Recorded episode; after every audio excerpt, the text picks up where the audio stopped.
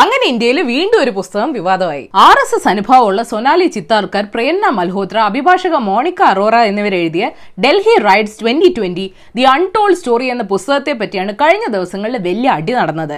പ്രശസ്ത പബ്ലിഷിംഗ് കമ്പനിയായ ബ്ലൂംസ്ബറിയാണ് സെപ്റ്റംബറിൽ അത് പ്രസിദ്ധീകരിക്കാൻ പോകുന്നതെന്ന വാർത്തയാണ് വിവാദങ്ങൾക്ക് തിരികൊളുത്തിയത്. വിദ്വേഷ പ്രസംഗങ്ങളുടെ ആശാൻ കപിൽ മിശ്രയാണ് പുസ്തകം പ്രകാശനം ചെയ്യുന്നതെന്നും കൂടെ അറിഞ്ഞോടെ. സംഗതി വിവാദമായപ്പോൾ ബ്ലൂംസ്ബറി പിൻവാങ്ങി. പുസ്തകം ഗരുഡ എന്ന പബ്ലിഷിംഗ് കമ്പനി ഏറ്റെടുത്തു. ഇത് ബേസിക് ഇൻഫർമേഷൻ ഇനി ചർച്ചയിലേക്ക് വരാം. ആദ്യ സെറ്റ് ചർച്ച പുസ്തകം പിൻവലിച്ച ബ്ലൂംസ്ബറിയെ പറ്റിയായിരുന്നു. കലാപത്തെക്കുറിച്ചുള്ള ഡൽഹി പോലീസിന്റെ എഫ്ഐആർ വരെ സംശയത്തിന്റെ നിഴലിൽ നിൽക്കുമ്പോൾ എന്തിനാണ് ഇതുപോലെ ഒരു പുസ്തകം ഇറക്കാൻ അവർ സമ്മതിച്ചത്? അങ്ങനെ തീരുമാനിച്ചെങ്കിൽ ബാഹ്യ സമ്മർദ്ദം ഉണ്ടായാൽ പിന്നെ പിൻവാങ്ങാൻ പാടുണ്ടോ എന്നൊക്കെ ആളുകൾ ചോദിച്ചു. പക്ഷെ ആ ചർച്ചയ്ക്കൊന്നും ബ്ലൂംസ്ബറി നിന്നില്ല. ഇന്ത്യൻ സമൂഹത്തോട് ഞങ്ങൾക്ക് ഉത്തരവാദിത്തമുണ്ട് കപിൽ മിശ്രയെ വിളിച്ചത് ഞങ്ങൾ അറിഞ്ഞുപോലും ഇല്ലെന്നൊക്കെ പറഞ്ഞ് അവർ മുങ്ങി. ഇവരാണ് ഹാരി പോട്ടർ പബ്ലിഷ് ചെയ്തത്. ചുമ്മാ അല്ലേ ഇവർ അപ്രത്യക്ഷമായത്? പിന്നെ ചർച്ച ക്യാൻസൽ കൾച്ചറിനെ പറ്റിയായി. ലിബറൽസും അസഹിഷ്ണുത കാണിക്കുന്നു. ഞങ്ങൾ വെൻഡി ഡോണിയറിന്റെയും ഷെൽഡൻ പൊളോക്കിന്റെയും ഒക്കെ പുസ്തകങ്ങൾ നിരോധിക്കണമെന്ന് ആവശ്യപ്പെട്ടപ്പോൾ അഭിപ്രായ സ്വാതന്ത്ര്യത്തിന്റെ പേരിൽ ബഹളം വെച്ചവരല്ലേ ഇപ്പൊ മറ്റൊരു പുസ്തകത്തെ എതിർക്കുന്നത്? പുസ്തകങ്ങളോടുള്ള അസഹിഷ്ണുതയും നിരോധനവും ഒക്കെ ഫാഷിസ്റ്റ് ചിന്താഗതിയാണ്. അതുകൊണ്ട് ഇത് ലെഫ്റ്റ് ലിബറൽസ് അടിച്ച ഒരു സെൽഫ് ഗോൾ ആണെന്നൊക്കെയായി ആരോപണം. പക്ഷെ ശരിക്കും വിഷയം അതല്ല. ആ പുസ്തകം ആരും നിരോധിച്ചിട്ടില്ല. ഗരുഡ വഴി പുസ്തകവും എഴുത്തുകാർ പറയാൻ ഉദ്ദേശിച്ച കഥകളും ഒക്കെ ആളുകളിലേക്ക് എത്തും. പക്ഷെ സി എ പ്രൊട്ടസ്റ്റിൽ പങ്കെടുത്തുന്ന ഒരൊറ്റ കാരണം കൊണ്ട് വാ മൂടിക്കെട്ടി ഒരുപാട് പേര് ഇന്ത്യയുടെ ജയിലുകളിൽ കിടപ്പുണ്ട്. അവർക്കും പറയാനുണ്ട് ആരും അറിയാത്ത സംഭവ കഥകൾ അപ്പൊ ആ കഥകൾ പറയാൻ അഭിപ്രായ സ്വാതന്ത്ര്യം കൊടുക്കാത്തതാരാ? അതോ നിങ്ങൾക്ക് ഭരണകൂടത്തെ അനുകൂലിക്കുന്നവരുടെ മാത്രം പറയപ്പെടാത്ത കഥകൾ കേട്ടാൽ മതിയോ? രണ്ട് കൂട്ടരുടെയും പബ്ലിഷ് ചെയ്യണമെന്ന് വാദിക്കാം. പക്ഷേ ഈ ബോത്ത് സൈഡ്സ് ഒരു ഫാലസി ആണെന്ന് മാധ്യമപ്രവർത്തകൻ ഷോയബ് ദാനിയൽ പറയുന്നു. ഇവിടെ ജയിലിൽ കിടക്കുന്നവരും മോണിക്ക അറോറെ പോലുള്ളവരും തുല്യരല്ല. അവർക്ക് കിട്ടുന്ന അഭിപ്രായ സ്വാതന്ത്ര്യങ്ങൾ തമ്മിൽ വലിയ അന്തരമുണ്ട്.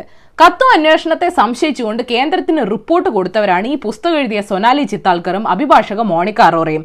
ഇതേ മോണിക്ക അറോറയാണ് വെണ്ടി ഡോണികറിന്റെ പുസ്തകത്തിനെതിരെ കോടതിയിൽ വാദിച്ചതും. പറ സാറേ. മോണിക്ക അറോറയുടെ ഇരവാദം നിലനിൽക്കൂ. എഴുത്തുകാർക്ക് എന്തു എഴുതാൻ സ്വാതന്ത്ര്യമില്ലേ? ഉണ്ട്. പക്ഷെ ആ എഴുത്തിലൂടെ ആരെ സന്തോഷിപ്പിക്കുന്നു എന്നനുസരിച്ച് ഈ രാജ്യത്ത് നിങ്ങളുടെ സ്വാതന്ത്ര്യം കൂടും. അവർ പിന്നെ ഭരണകൂടത്തിന്റെ സഹായത്തോടെ നാളെ ഇന്ത്യയുടെ ചരിത്രം തന്നെ മാറ്റി എഴുതും ഏതായാലും നിങ്ങൾ ഇന്നറിയേണ്ട പത്ത് വിശേഷങ്ങൾ ഇതാണ്.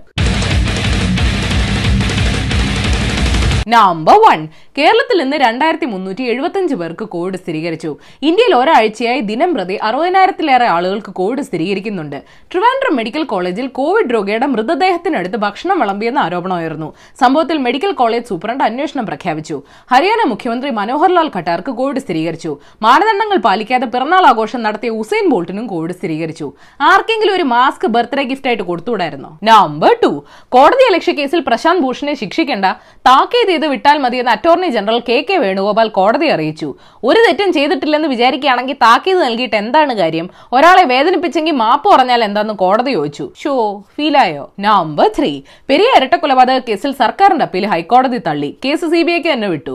ക്രൈംബ്രാഞ്ച് അന്വേഷണം മതിയെന്നായിരുന്നു സർക്കാരിന്റെ വാദം. അതുകൊണ്ട് കേസ് സി ബി ഐ ഏറ്റെടുത്തിട്ടും അതിനെതിരെ സംസ്ഥാന സർക്കാർ അപ്പീൽ നൽകി. കേസ് നടത്താൻ സർക്കാർ ലക്ഷങ്ങൾ ചെലവാക്കിയെന്നും ആരോപണങ്ങൾ ഉയർന്നിരുന്നു.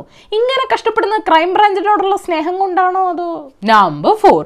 പുൽവാമ ഭീകരാക്രമണ കേസിൽ അയ്യായിരം പേജുള്ള കുറ്റപത്രം എൻ ഐ എ സമർപ്പിക്കുമെന്ന് റിപ്പോർട്ടുണ്ട്.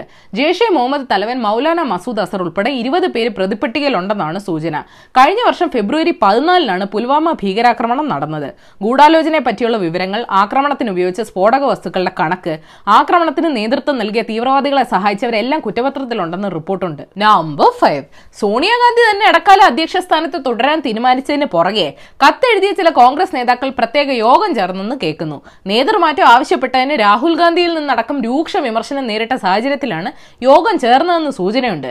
കോൺഗ്രസ് കോൺഗ്രസിന്റെ സ്വഭാവം കാണിച്ചതിന് കോൺഗ്രസുകാർക്ക് എന്തിനാ വിഷമം? നമ്പർ സിക്സ് അമ്മയെ ചോദ്യം ചെയ്യണമെന്നുള്ളവർ അതിൽ തന്നെയുണ്ട്. സിനിമ കിട്ടാതെ വരുമെന്നുള്ള പേടിയാണ് അവർക്കെന്ന് പാർവതി പറഞ്ഞു. താരസംഘടനയായ അമ്മയെ എ എം എം എന്ന് മാത്രമേ ഇനിയും പറയുകയുള്ളൂ. ഒരമ്മയുടെ സിമ്പതിയോ എമ്പതിയോ സംരക്ഷണമോ സുരക്ഷയോ ഒന്നും ആ സംഘടന കാണിച്ചതായിട്ട് എനിക്ക് തോന്നിയിട്ടില്ല. അതുകൊണ്ട് തന്നെ ചേച്ചി അനിയത്തി അമ്മായി എന്നൊന്നും വിളിക്കേണ്ടെന്നും പറഞ്ഞു.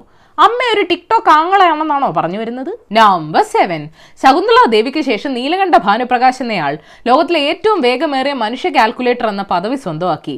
ലണ്ടനിൽ നടന്ന മൈൻഡ് സ്പോർട്സ് ഒളിമ്പ്യാഡിലാണ് ഹൈദരാബാദുകാരനായ ഇരുപത്തൊന്നുകാരൻ സ്വർണ മെഡൽ അടിച്ചത്. ഡൽഹി സെന്റ് സ്റ്റീഫൻസ് കോളേജിലെ മാത്തമാറ്റിക്സ് വിദ്യാർത്ഥിയാണ്. ഇതിലും വലിയൊരു ചാലഞ്ച് തരട്ടെ മോനെ. കേരളത്തിലെ പി എസ് സി പരീക്ഷ എഴുതി ജോലി വാങ്ങി നമ്പർ എയ്റ്റ് കോവിഡ് റീഇൻഫെക്ഷൻ സ്ഥിരീകരിച്ച ആദ്യത്തെ ഒഫീഷ്യൽ കേസ് ഹോങ്കോങ്ങിൽ തിരിച്ചറിഞ്ഞു. വാക്സിൻ ഉപയോഗിച്ചാലും എത്ര ഇമ്മ്യൂണിറ്റി കിട്ടുമെന്നുള്ള ചോദ്യങ്ങൾ ഇത് ഉയർത്തുന്നുണ്ട്. നാലു മാസം മുമ്പാണ് ആൾക്ക് ഇതിനു മുമ്പ് കോവിഡ് സ്ഥിരീകരിച്ചത്. ആദ്യം ലക്ഷണം കാണിച്ചു രണ്ടാമത്തെ വട്ടം കാണിച്ചില്ല. ആദ്യത്തേതിന് അമേരിക്കൻ വൈറൽ സ്ട്രെയിനുമായിട്ട് സാമ്യം ഉണ്ടെങ്കിൽ രണ്ടാമത്തേതിന് യൂറോപ്യൻ വൈറൽ സ്ട്രെയിനുമായിട്ടാണ് സാമ്യം. ചുരുക്കി പറഞ്ഞ രോഗം മാറിയാലും അഹങ്കാരം കാണിക്കരുത്. നമ്പർ നയൻ ബ്രസീൽ പ്രസിഡന്റ് ബോൾസനാരോയുടെ ഭാര്യയും മകനും ഉൾപ്പെട്ട അഴിമതി കേസിനെ പറ്റി ചോദ്യം ചോദിച്ച ജേർണലിസ്റ്റിനെ ബോൾസനാരോ പരസ്യമായിട്ട് ഭീഷണിപ്പെടുത്തി. മോന്തടിച്ച ഷേപ്പ് മാറ്റുമെന്നാണ് ഓ ഗ്ലോബ് ന്യൂസ് പേപ്പറിന്റെ റിപ്പോർട്ടറിനെ ഭീഷണിപ്പെടുത്തിയത്. ആളുടെ മകന്റെ വലങ്കയായിരുന്ന ഫാബ്രിക്കോ ക്വേറോസ് എന്ന ആൾ അഴിമതി കേസിൽ ഇപ്പൊ ഹൗസ് അറസ്റ്റിലാണ്. ചേടാ ബോൾസനാരോയ്ക്ക് സൈബർ പോരാളികളൊന്നുമില്ലേ? Number ten. അടുത്ത മാസം തൊട്ട് ഇന്ത്യയിൽ ഓൺലൈൻ സ്റ്റോറുകൾ തുടങ്ങുമെന്ന് ആപ്പിൾ കമ്പനി അറിയിച്ചു. ദസറ ദീപാവളി ആഘോഷങ്ങൾക്ക് മുമ്പ് തുടങ്ങാനാണ് സാധ്യത. കേന്ദ്ര സർക്കാർ ഫോറിൻ ഡയറക്ട് റീറ്റെയിൽ നയങ്ങളിൽ കഴിഞ്ഞ വർഷം ഇളവുകൾ പ്രഖ്യാപിച്ചത് ആപ്പിളിന് ഗുണമായിട്ടുണ്ട്. അമേരിക്കൻ ഫോൺ വാങ്ങാനുള്ള കാശ് എവിടുന്ന് കിട്ടുമെന്ന് മോദിജിയുടെ ആത്മനിർഭർ പദ്ധതി പറയുന്നില്ല ആപ്പിളെ. സത്യം വളച്ചൊടിക്കാത്ത ബോണസ് ന്യൂസ്. കരിപ്പൂരിൽ എയർ ഇന്ത്യ എക്സ്പ്രസ് വിമാന ദുരന്തത്തിൽപ്പെട്ട അമ്പത്തഞ്ച് പേർക്ക് ഇടക്കാല നഷ്ടപരിഹാരം കൊടുക്കും. യഥാർത്ഥ നഷ്ടപരിഹാര തുക അനുവദിക്കുന്നത് വൈകാൻ സാധ്യതയുള്ളതുകൊണ്ടാണ് ധനസഹായം. അവിശ്വാസ പ്രമേയം വോട്ടിനിട്ട് തള്ളിയിട്ട് മുഖ്യമന്ത്രിയുടെ മൂന്നേ മുക്കാൽ മണിക്കൂർ പ്രസംഗത്തിൽ വിഷമിച്ചിരിക്കുന്ന ചെന്നിത്തലജിയായിരുന്നു സോഷ്യൽ മീഡിയയിൽ വൈറൽ ആരോപണങ്ങൾക്ക് കൃത്യമായി മറുപടി നൽകിയില്ലെന്നും പ്രതിപക്ഷം ആരോപിച്ചിരുന്നു. ഇത്രയും നേരം ക്ലാസ് എടുത്താൽ ചോദ്യം ചോദിക്കില്ലെന്ന് ടീച്ചർമാർക്കും പിണറായിക്കും നന്നായിട്ട് അറിയാം കർണാടക പോലീസിലെ സിംഗോ എന്നറിയപ്പെട്ട മുൻ I P S officer Annamalai Kuppusamy തമിഴ്നാട്ടിൽ ബി ജെ പിയിൽ ചേർന്നെന്ന് വാർത്തയുണ്ട്. അപ്പൊ കോൺഗ്രസ് നേതാക്കൾ മാത്രമല്ല സിവിൽ സർവീസുകാരും ചോർച്ച പേടിക്കണം. യു പിയിൽ മാധ്യമപ്രവർത്തകൻ രത്തൻ സിംഗ് കൊല്ലപ്പെട്ട സംഭവത്തിൽ പോലീസ് തെറ്റായ കഥകൾ കെട്ടിച്ചമയ്ക്കുകയാണെന്ന് ബന്ധുക്കൾ ആരോപിച്ചു. രത്തൻ വെടിയേറ്റ് മരിച്ചതിന് കാരണം ആളുടെ ജോലിയല്ല ഭൂമി തർക്കമാണെന്നാണ് പോലീസിന്റെ വാദം. വികാസ് ദൂബയുടെ എൻകൗണ്ടർ കില്ലിംഗ് ആണെന്ന് പറഞ്ഞ പോലീസല്ലേ? അപ്പൊ ശരി ഏഷ്യവിൽ മലയാളം ചാനൽ സബ്സ്ക്രൈബ് ചെയ്യണം മണിയടിക്കണം രസകരമായ വാർത്തകൾ വായിക്കാൻ ഏഷ്യവിൽ മലയാളം വെബ്സൈറ്റ് സന്ദർശിക്കണം. ഈ വീഡിയോ ഇഷ്ടപ്പെട്ടെങ്കിൽ ലൈക്ക് ചെയ്യണം ഷെയർ ചെയ്യണം കോമൺ സെൻസിന് നിരക്കുന്ന അഭിപ്രായങ്ങൾ താഴെ അറിയിക്കാം.